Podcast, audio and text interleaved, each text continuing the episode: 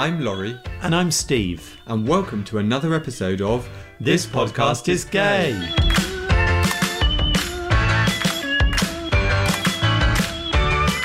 In this episode, we're delighted to speak to Dr. Jane Traies, who became an academic later in life, following a career in education. Jane's research has focused on the lives of older lesbians, and her books have brought these stories to a wider audience. We talked to Jane about her work and the many other projects that she's involved in.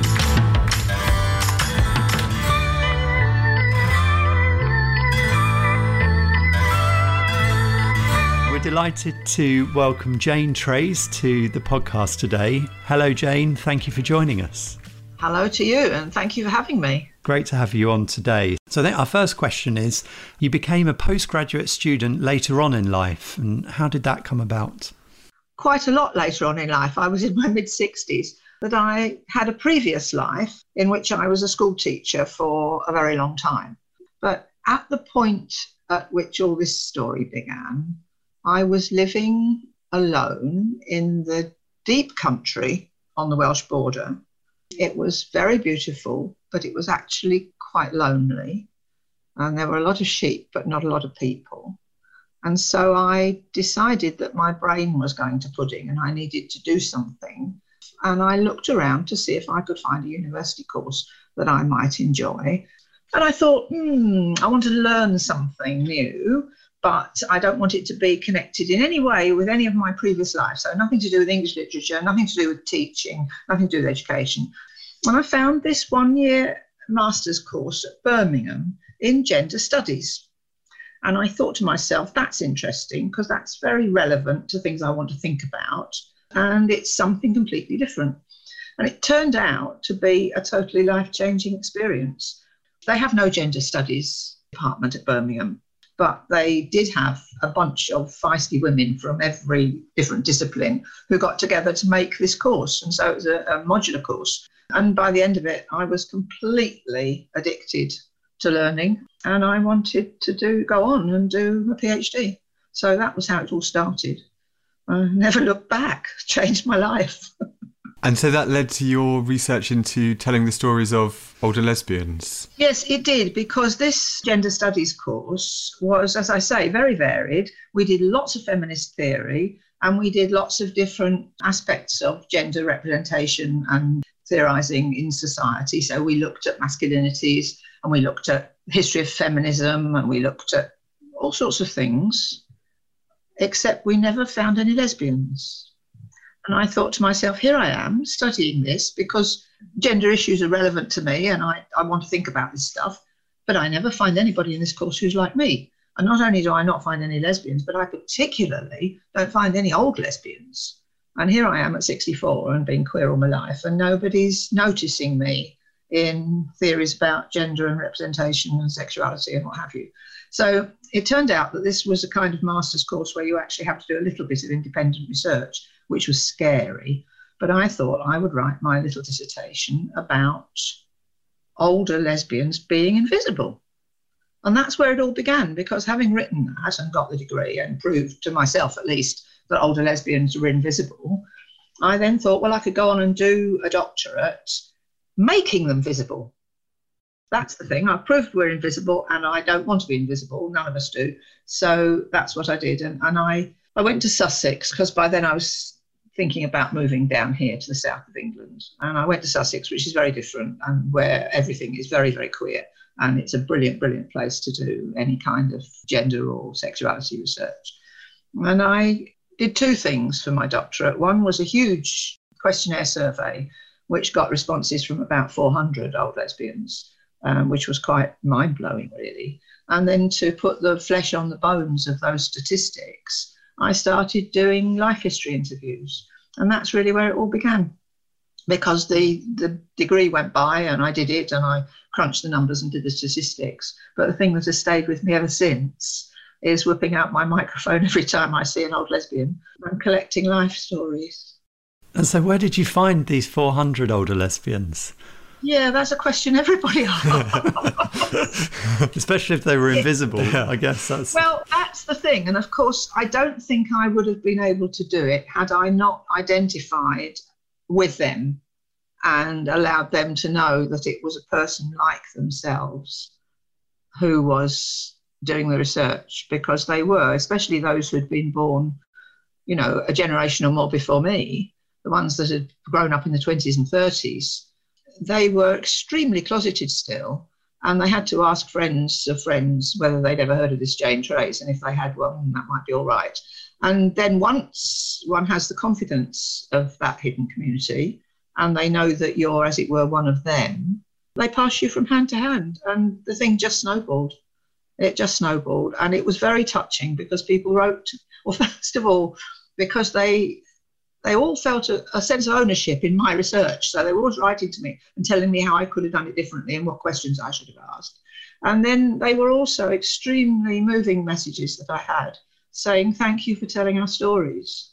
And there was clearly a very strong feeling that we didn't want to be ignored, we didn't want to be invisible. But on the other hand, we didn't want to be individually outed and recognizable. So it was this collective wishing to be seen as a group, if not as a person. And it just just took off. I, it wouldn't have happened without the internet either. If I'd been doing it even 10 years before that, I don't think I'd have had the reach that I did. But I ended up with a very pleasingly diverse database, which gave me all sorts of information and jumping off points. Yeah. Mm. And this led to you becoming a, a, published author in this field. Yes. Well, it was very sweet when I was at Sussex because there I was heading up for my 70th birthday. And I, I actually got my PhD just before that. So I said to myself, I, I, I would finish before I'm 70. But my fellow students at Sussex were absolutely lovely and delightful. And they took me in just as one of themselves. And very rarely, except, you know, when I was too tired to go to the pub or something, even seemed to notice how old I was. And they occasionally would say to each other and to me, what are you going to do when you finish this? What's your next plan? And are you going to publish your thesis? And so I just sort of got drawn into that. Oh, I ought to publish my thesis thing. And I wrote to Palgrave and they said, yeah, okay. And so that was my first book, was effectively my thesis really turned into a book.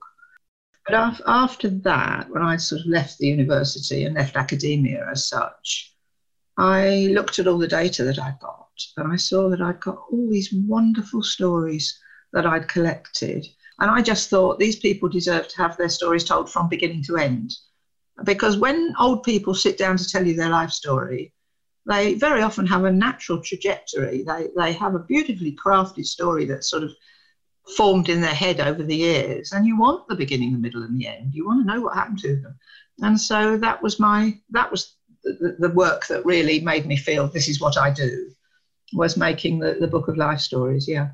Which was published as Now You See Me. It was published as Now You See Me. And the thing that's really amazing about it, not only that I'm still in touch with quite a few of the women in it, and that's lovely, but that it's now ooh, two, nearly three years since it was published, and it's still selling.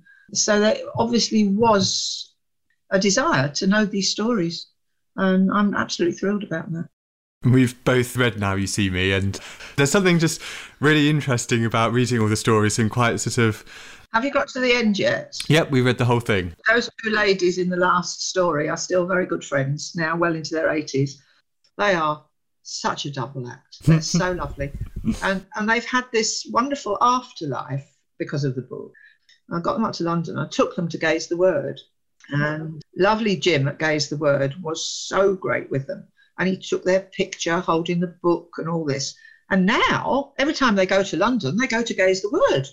And they love it. And they had a big display when the book was first out. They had a big, and I've got a wonderful picture of the two of them standing by the picture of them when they were teenagers outside Gay's the Word. Yeah. So, oh yes, we've had such fun.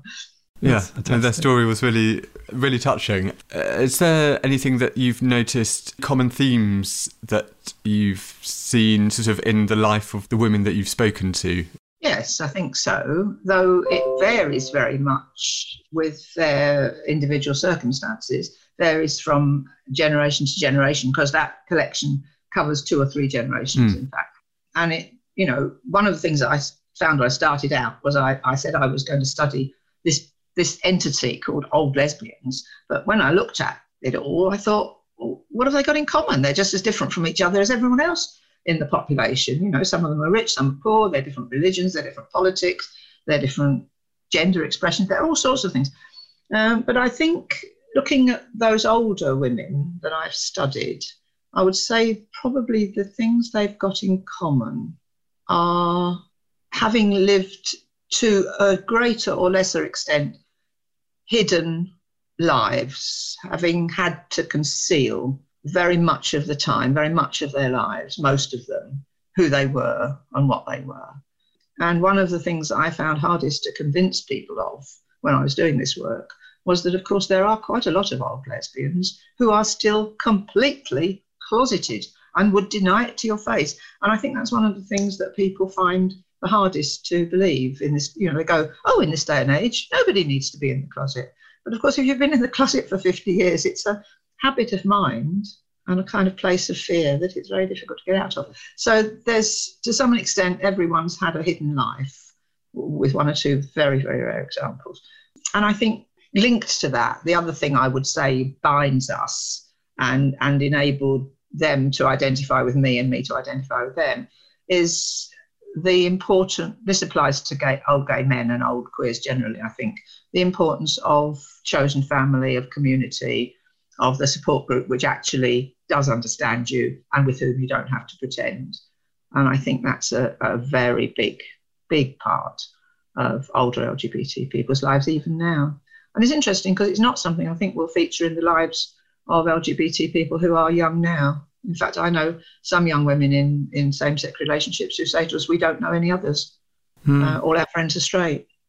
Yeah. And maybe it's not needed anymore. And if so, that's a very good thing. But for those who were, you know, really old and really queer from, uh, from early age and very lonely and very full of shame and rejection and, and lost their families very often, finding other people like them was absolutely crucial, hmm. really, really important and often saved their lives.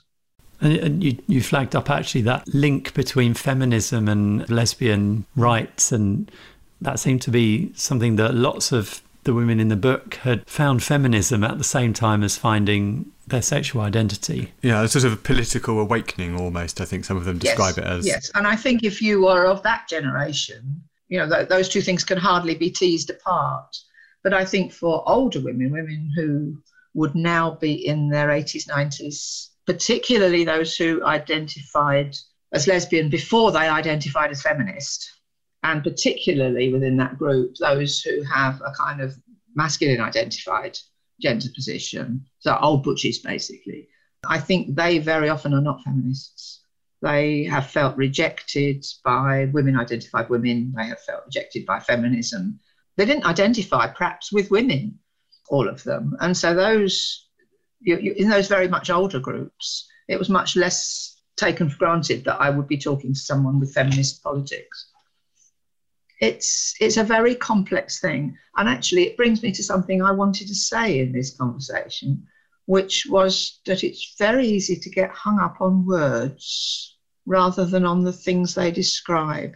Because I'm very aware now, even after 10 years or so of doing this work, that over that period of time, the word lesbian has changed its its meaning in in popular culture, if you like, or in people's minds. It's become very much a bad word. It's not a word that young women want to identify with. I was talking about talking to a young woman the other day who'd been researching 18, 19 years old, researching same-sex female relationships among her, you know, generation of people. They were clearly what I, in my simple way, in my old age, would call lesbians, all of them. But not a single one of them was prepared to use that word to describe herself. They, they rejected it quite heartily. And I think it's come to mean, well, at one far end, it's come to mean trans exclusionary and generally vilified. And it's also come to mean something very old fashioned and something that has to do with a certain kind of feminism and feminist politics, which a lot of younger women now feel is outdated. So when I'm merrily banging on about lesbians, I do realise that I may well be losing a large part of my audience. It, we mustn't let ourselves be defined by the language we grew up using. Otherwise, we lose the truths that those words describe, I think. As long as you know what people mean and you don't jump down their throats for using the wrong words, I think we'll all be all right. And interestingly, in many of the stories, the women said they didn't have a terminology to describe the feelings they had about other women. Yeah.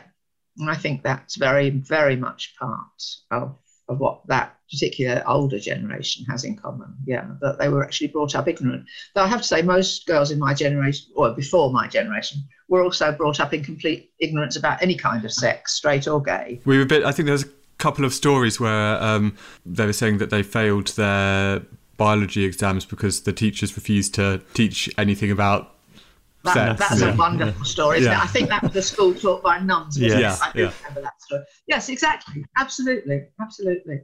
And what's lovely is that it doesn't matter because eventually your sexuality just breaks through. It doesn't matter whether you were taught or not. It happens in the end. But I think the result of it was uh, an enormous amount of internalized shame what surprised me from the perspective of being a gay man is that there did appear to be these lesbian communities. There was the Gateway Club, there was, um, is it Kenric?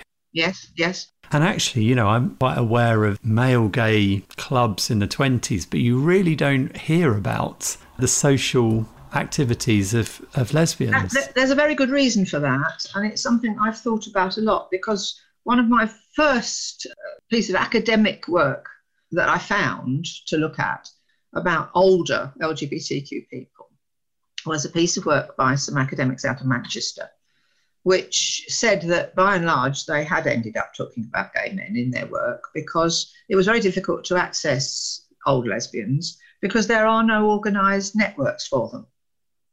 Now, this is untrue, but what these men had failed to understand was that the old thing that goes back 19th, 18th, 17th century of men live their lives in public, women live their lives in private was still true. And so they went to gay bars and bathhouses and on and things to find their old gay men. They didn't know where to go to find their old gay women. And the answer was, of course, that the lesbian scene has actually always taken place in people's homes, in, in front rooms. They didn't go to bars, there weren't any. And anyway, it wasn't a thing women did in those generations. No woman would have walked into a pub on her own and gone up to the bar. And if she had, she wouldn't have been served because publicans reserved the right not to serve women in pubs until about 1975 or was it 81 or something? And their excuse was that a woman on her own in a pub was a prostitute. So women traditionally led their women's lives at home in the domestic space. And I think that's where the lesbian networks were. And certainly in my youth, I, I belonged to Kenric and I belonged to various lesbian groups that didn't necessarily have names. And we would meet in somebody's sitting room on a Saturday, Sunday afternoon. Uh, and we identified as a group, you know, quite a strong group identity. We, that was where we made our friends and new people, but probably we were completely invisible to the outside world. Yeah. Yeah. And there was that, I think, the oldest one in your book who came out when she was 85. Am oh, bless her. Yeah. Dear lovely Edith. Yeah, she she was just she was quite a character, actually, in a quiet way, because she'd been married very young, she'd had children, she had grandchildren. By the time I knew her, she had great grandchildren. She'd been a faithful wife and mother to a man who I think was probably a bit of a bully, though she never said so. And it was only after he died, after 60 years of marriage, that she decided she'd got to tell somebody that she had always, always been a lesbian. And I was fortunate enough to meet her at that point. So she became a very special person in my life. Um, and she lived almost to 100. She died just months short of her 100th birthday, by which time, you know, she had been able to come out. She had been able to have some lesbian friends. And she'd been able to tell her children and her grandchildren and her great grandchildren. And they had been, you know, accepting and lovely about it. So that was a happy ending in one way, but in another way, it was such a wasted life. I suppose conversely to that, it also feels that there's some women who come out have their have a lesbian partner for a long time and then go back in again. go back in again or, or you know kind of the partner dies they lose that lose that community and yeah as you say go back in again. Yes my second oldest interviewee was a bit like that. I mean she had been married very briefly early on just after the second world war but she hadn't lasted, you know, hadn't lasted very long, and it was very clear why. And she'd had some quite exciting gay times because she was in the theatre and she was in a slightly more middle class, uh, sort of bohemian category. Um, but I mean, always, always in the closet, always completely in the closet within the lesbian community. But she'd had a really jolly lesbian life. And then by the time I met her, she was just coming up for 90. She was living all on her own in a great big house in the country in a nice, respectable village. And she said to me, I don't think anybody knows anymore that I used to be a lesbian. And I was very struck by that because she said it like that in the past tense. I used to be a lesbian. And it wasn't that she'd become straight, it's that she had nothing to tie her identity to anymore. Interesting. Well, shall we move on to, to yourself then, Jane? So, how was it for you growing up as, as a lesbian? One of the things about the research that I've done over the last 10 years is that it's actually helped me to understand a great deal about myself because I had no idea whether I was typical or atypical or, or what. And it was when I went to university and fell in love with a fellow student that I entered into my first sexual experience, and that was a same sex relationship. So I didn't even think of myself as a lesbian then. It took me a long time to come to terms with the idea that that might be a word I could use about myself because, again, of all the internalized homophobia and, and the denial and the, yeah, so that was a, took me a long time to come out to myself. Mm. And of course, in those days, there wasn't really even a debate about whether you came out to anybody else. I mean, I went off and became a teacher. And oh, no, no, not, not a word was said for many, many years. And many of the women in the book actually said that there were either colleagues or when they were pupils, they recognised that there were gay and lesbian teachers. Was that something you came across as a teacher that, although it was not spoken about, that you recognised there were others like you? I remember that in, in my very first school when I was very young, there was a teacher there on the staff, a woman, and she was quite fierce and, and cross and, and not easy to know. But I remember my head of department saying to me one day, it was a very old fashioned school. We used to have to wear gowns for assembly. And there was a gown hanging in the staff room that nobody ever took off the peg. And I must have commented on it at some point. And my head of department said to me that it had belonged to a woman who had previously been on the staff and had died, and that she was the special friend of this fierce one. And this fierce one had not wanted anybody to move her gown. And of course, I knew at once then, didn't I? I, I knew at once what that was, but no way that I could have expressed it to the woman or said, I'm sorry or I understand, or because in those days, we didn't even come out to each other. It sounds daft, doesn't it? We didn't come out even to each other, let alone to the pupils or the parents or the world in general. As time went by, at least the lesbians and gays on the staff knew who each other were. And, so, you know, we had each other's backs. But it, oh, it was a slow business. It was, and then of course Section 28 didn't make it any easier. I, I you know, I'd become slowly much more politicised, especially around Section 28 and I would love to have come out, but I wasn't brave enough. And then latterly, I was head of a big mixed school. And I used to joke with my friends and say, well, if I don't manage to get out of this bloody closet by the time I retire, I'll do it in my retirement speech. And that was what I did. Um, I think they still remember it in that education authority. and just thinking about the so we were talking earlier about finding a lesbian community. Is that something that you've found for yourself in Brighton now? Well, you don't have to look far for it in Brighton, but I have to say I have found it wherever I have lived. Okay. I have found it always. And when I was living in that remote spot on the Welsh borders up a mountain with the sheep that I described to you at the beginning of this conversation, I had a huge and lovely lesbian network. We had to drive a few miles to meet up. But yeah, there's always been family. There's always been family. It's been brilliant. And of course, when I came to Brighton, all I had to do was ask. But it was quite funny, really, because I, I'd been down here two, three months, I suppose, and I was living with my sister at that time because I hadn't found somewhere to live. And I thought, I really, you know, everybody I'm meeting is lovely and they're all very kind to me, but I really need some like minded company. So I inquired and I was put in touch with a, a group of old lesbians in Brighton. And they meet at this particular pub on this particular night.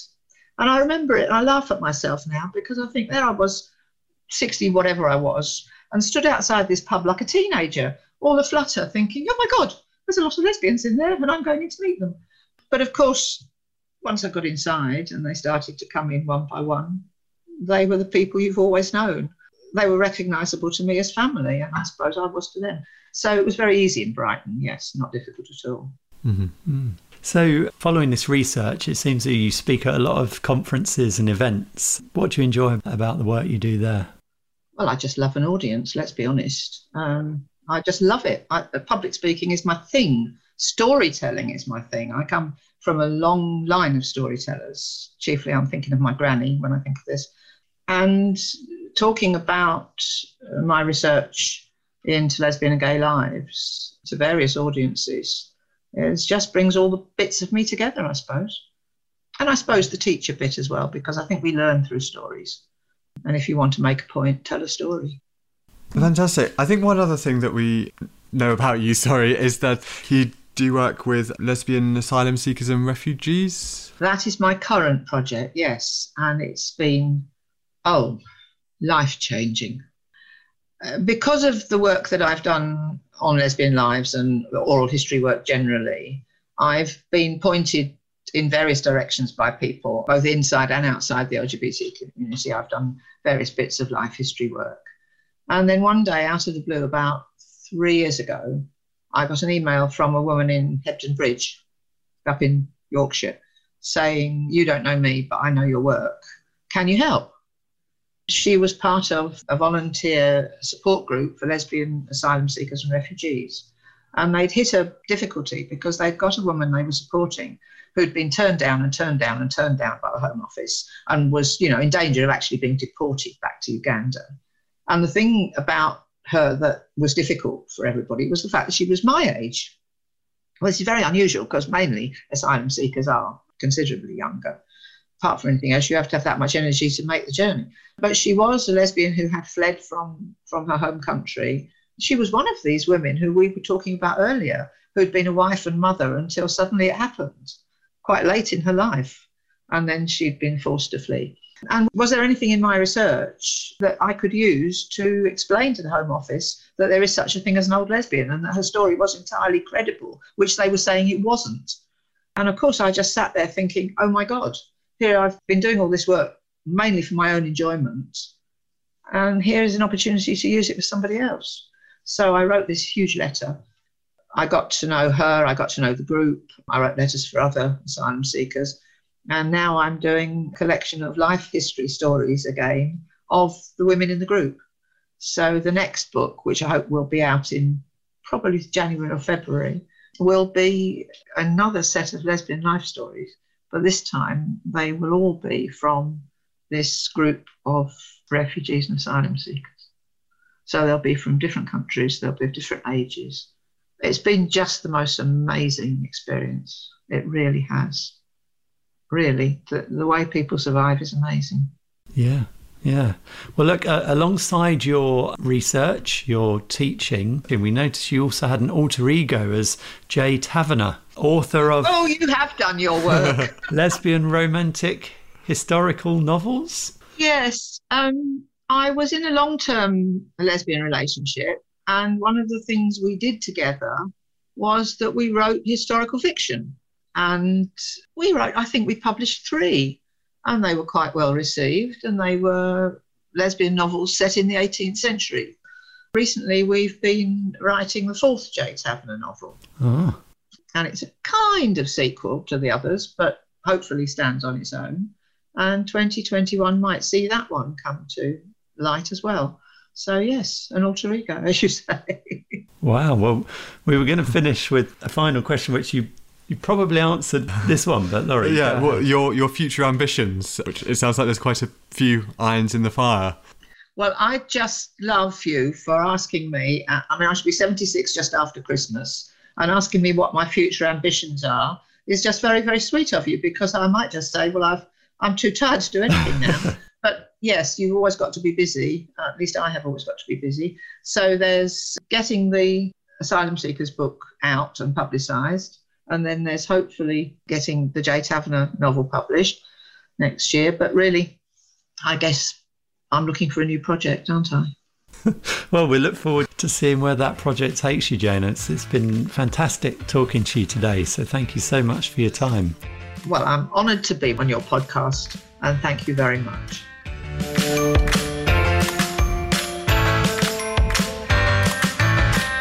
Thanks, Jane. In our next episode, we'll be chatting to Dr. Chrissy Hunter. Chrissy's been hugely involved in many LGBT charities and we'll be talking in particular about the challenges facing the trans community and older LGBT people. See you soon. Bye. Bye.